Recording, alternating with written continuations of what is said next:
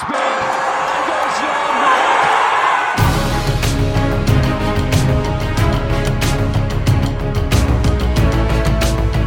Hi hello నమస్తే.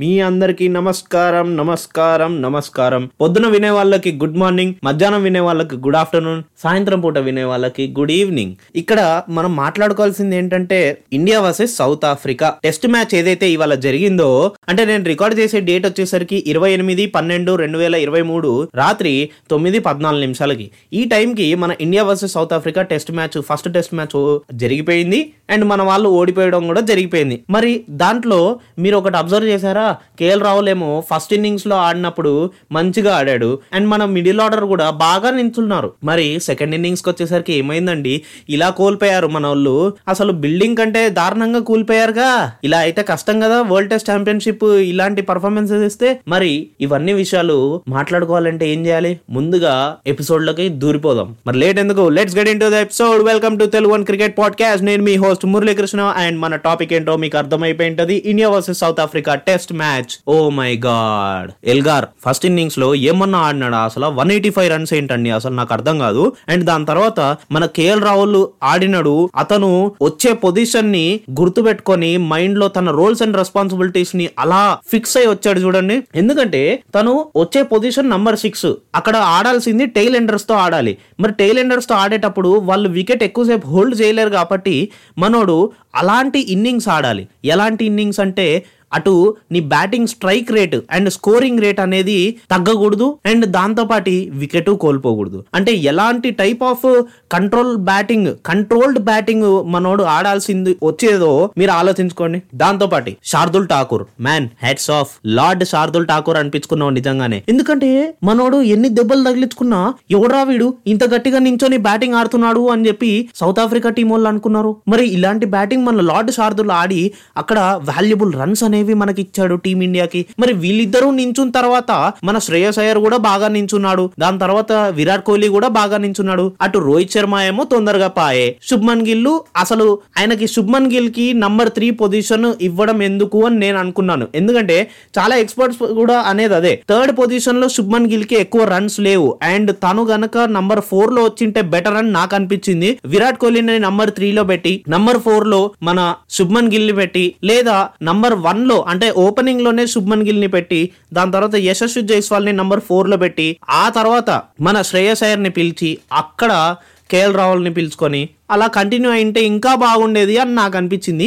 మరి cricket experts and దాని తర్వాత కోచ్లు వీళ్ళందరూ ఎలా అనుకున్నారో మనకైతే తెలీదు. బట్ ఇంకో సైడ్ నుంచి ఆలోచిస్తే మార్కో ఎన్సన్ ఆయనతో అలాంటి రన్స్ కొట్టించాం మనం. అసలు మన బౌలింగ్ డిపార్ట్మెంట్ ఏదైతే ఉందో వాళ్ళని ఇంకొంచెం బెటర్గా వేసింటే బెటర్ అని నేను ఫీల్ అవుతున్నాను. ఎందుకంటే we have that world class bowling especially Bumrah ఉన్నాడు సిరాజ్ ఉన్నాడు లార్డ్ శార్దుల్ ఠాకూర్ ఉన్నాడు బ్రేక్ త్రూస్ ఇచ్చేవాడు అండ్ ప్రసిద్ధ్ కృష్ణ ఉన్నాడు అశ్విన్ ఉన్నాడు. వీళ్ళందరూ ఉండి కూడా మార్కో ఎన్సన్ అన్ని రన్స్ కొట్టాడంటే మనం ఎక్కడో ఫెయిల్ అయ్యాం. మీకు అర్థమవుతుందా? Marco Jansen eighty four runs కొట్టాడు. అండ్ దాని తర్వాత Elgar one eighty five runs కొట్టాడు. సో ఇక్కడ ఏంటంటే మనం ఆలోచించాల్సింది బౌలింగ్ టీమ్గా ఎప్పుడు ఎప్పుడు ఎవరిని వికెట్స్ ఇద్దాం కాదు. ఇంపార్టెంట్ పార్ట్నర్షిప్స్ని బ్రేక్ చేస్తేనే మనం మ్యాచ్లు గెలవగలం. సింపుల్ ఇంపార్టెంట్ బ్రేక్ త్రూస్ కావాలంటే పార్ట్నర్షిప్ని బ్రేక్ చేయాలి. బ్రేక్ చేయాలంటే మనము స్మార్ట్గా ఆలోచించాలి. కొత్త వేరియేషన్స్ ట్రై చేయాలి. కొత్త ఉన్నది అని బ్యాట్స్మెన్ ఫీల్ అవ్వాలి. అలాంటి బౌలింగ్ వేస్తే గానీ వాళ్ళు అవుట్ అవ్వరు అనమాట నేను అనుకుంటున్నాను నెక్స్ట్ మ్యాచ్లో మనోళ్ళు ఇలాంటివన్నీ ఏవైతే తప్పులు చేశారో అవన్నీ ఓవర్కమ్ చేయడానికి ఏదో ఒక ఫ్యాక్టర్స్ ఏదో ఒక కంట్రోల్ సిస్టమ్ ఇవన్నీ తెచ్చుకొని వాళ్ళు ఒక మంచి batting unit bowling unit fielding యూనిట్గా వస్తారని నేనైతే కోరుకుంటున్నాను. బట్ అంతకంటే ముందు మనం మాట్లాడుకోవాల్సింది India second innings my god first innings నాకు చాలా బెటర్ అనిపించింది. సెకండ్ ఇన్నింగ్స్లో యశస్వి జైస్వాల్ ఐదు వెళ్ళిపోయాడు. Rohit Sharma zero out Shubman Gill twenty six Virat Kohli seventy six. వీళ్ళిద్దరే ఆడారండి. మిగతా వాళ్ళందరూ single digit single digit single digit. Shreyas Iyer ఆరు కేఎల్ రాహుల్ నాలుగు రష్ అశ్విన్ జీరో శార్దుల్ ఠాకూర్ రెండు బుమ్రా సున్నా అండ్ మొహమ్మద్ సిరాజ్ నాలుగు ప్రసిద్ధ్ కృష్ణ జీరో. ఈ లోవర్ మిడిల్ ఆర్డర్ అనేది అట్లీస్ట్ వాళ్ళు బ్యాట్స్మెన్కి ఎవరైతే ఆడుతున్నారో ఫ్రమ్ ద టాప్ ఎవరో ఒకరు నించొని ఆడుతున్నారు. ఫర్ ఎగ్జాంపుల్ ఇవాళే చూసుకుంటే కనుక విరాట్ కోహ్లీ సెవెంటీ సిక్స్ మీద ఆడుతున్నాడు. ఈయనకి కనీసం మనం స్టాండ్ ఇవ్వాలి కదా. సో నేనేమంటున్నా అంటే ఈ కోచెస్ అందరూ lower middle order and lower order వాళ్ళకి అట్లీస్ట్ స్టాండ్ ఇవ్వడానికి చాలా ఇంపార్టెన్స్ ఇవ్వాలి.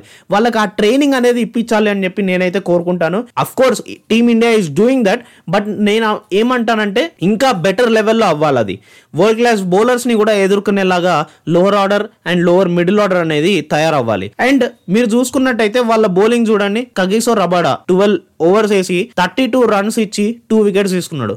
అండ్ బర్గర్ టెన్ ఓవర్స్ వేసి ఫోర్ వికెట్స్ తీసుకున్నాడు థర్టీ త్రీ రన్స్ ఇచ్చేసి. మార్కో ఎన్సన్ త్రీ వికెట్స్ తీసుకున్నాడు seven point one and one maiden over వేసి థర్టీ సిక్స్ రన్స్ ఇచ్చాయి. Three wickets three wickets three wickets man.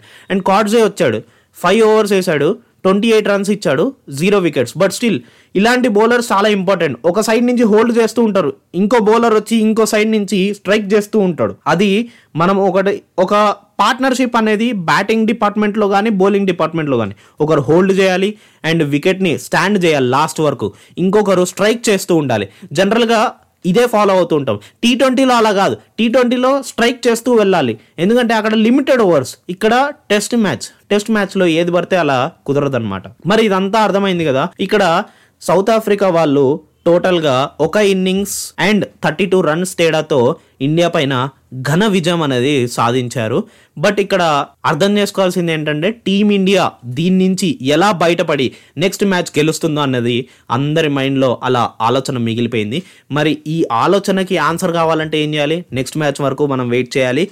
Also ఇంకొన్ని విషయాలు మాట్లాడుకుంటే ఇలాంటి ఎక్స్ప్రెషన్ వచ్చే ఒక షాకింగ్ న్యూస్ ఏంటంటే హార్దిక్ పాండ్యా ముంబై ఇండియన్స్ కెప్టెన్ అని చెప్పి చాలా మంది అసలు ముంబై ఇండియన్స్ జెండాలు చింపేయడం కాల్ చేయడం ఇవన్నీ చేశారు. తీరా చూస్తేనేమో అక్కడ హార్దిక్ పాండ్యాకి అప్పుడు ఎప్పుడో తగిలిన దెబ్బ ఇప్పుడు వరకు ఇంకా తగ్గలేదు ఇంకా యాంకిల్ హర్ట్ ఉంది అంటున్నారు. దాంతో పాటు ఆయన కెప్టెన్సీకి ఉంటాడో ఐపీఎల్లోనే ఉంటాడో లేదో అన్నది ఇంకా గ్యారంటీ లేదు. సో మీరు తొందరపడి డెసిషన్స్ తీసుకోవద్దు అని చెప్పడానికి ఇది ఒక పెద్ద ఎగ్జాంపుల్ మరి అర్థమైంది కదా? ఎప్పుడైనా కానీ ఏదైనా జరగచ్చు. కానీ మీరు మాత్రం తొందరపడి డెసిషన్ తీసుకోకూడదు. ఆలోచించి డెసిషన్ తీసుకోండి. మరి అదన్నమాట ఇవాళ విషయం. ఆల్సో క్రికెట్లో మనకు తెలియని విషయాలు చాలా ఉన్నాయి. ఫర్ ఎగ్జాంపుల్ బాక్సింగ్ డే అంటాం. బాక్సింగ్ డే టెస్ట్ మ్యాచ్ ఏంట్రా అసలు నాకు అర్థం కావట్లేదు అండి అని చాలా మంది అడుగుతున్నారు. మరి ఇవన్నీ తెలుసుకోవాలంటే ఏం చేయాలి? నెక్స్ట్ ఎపిసోడ్ వరకు వెయిట్ చేయాల్సిందే అని నేను అన్నను. ఎందుకంటే బాక్సింగ్ డే గురించి మీకు ఇవాళ చెప్పబోతున్నాను.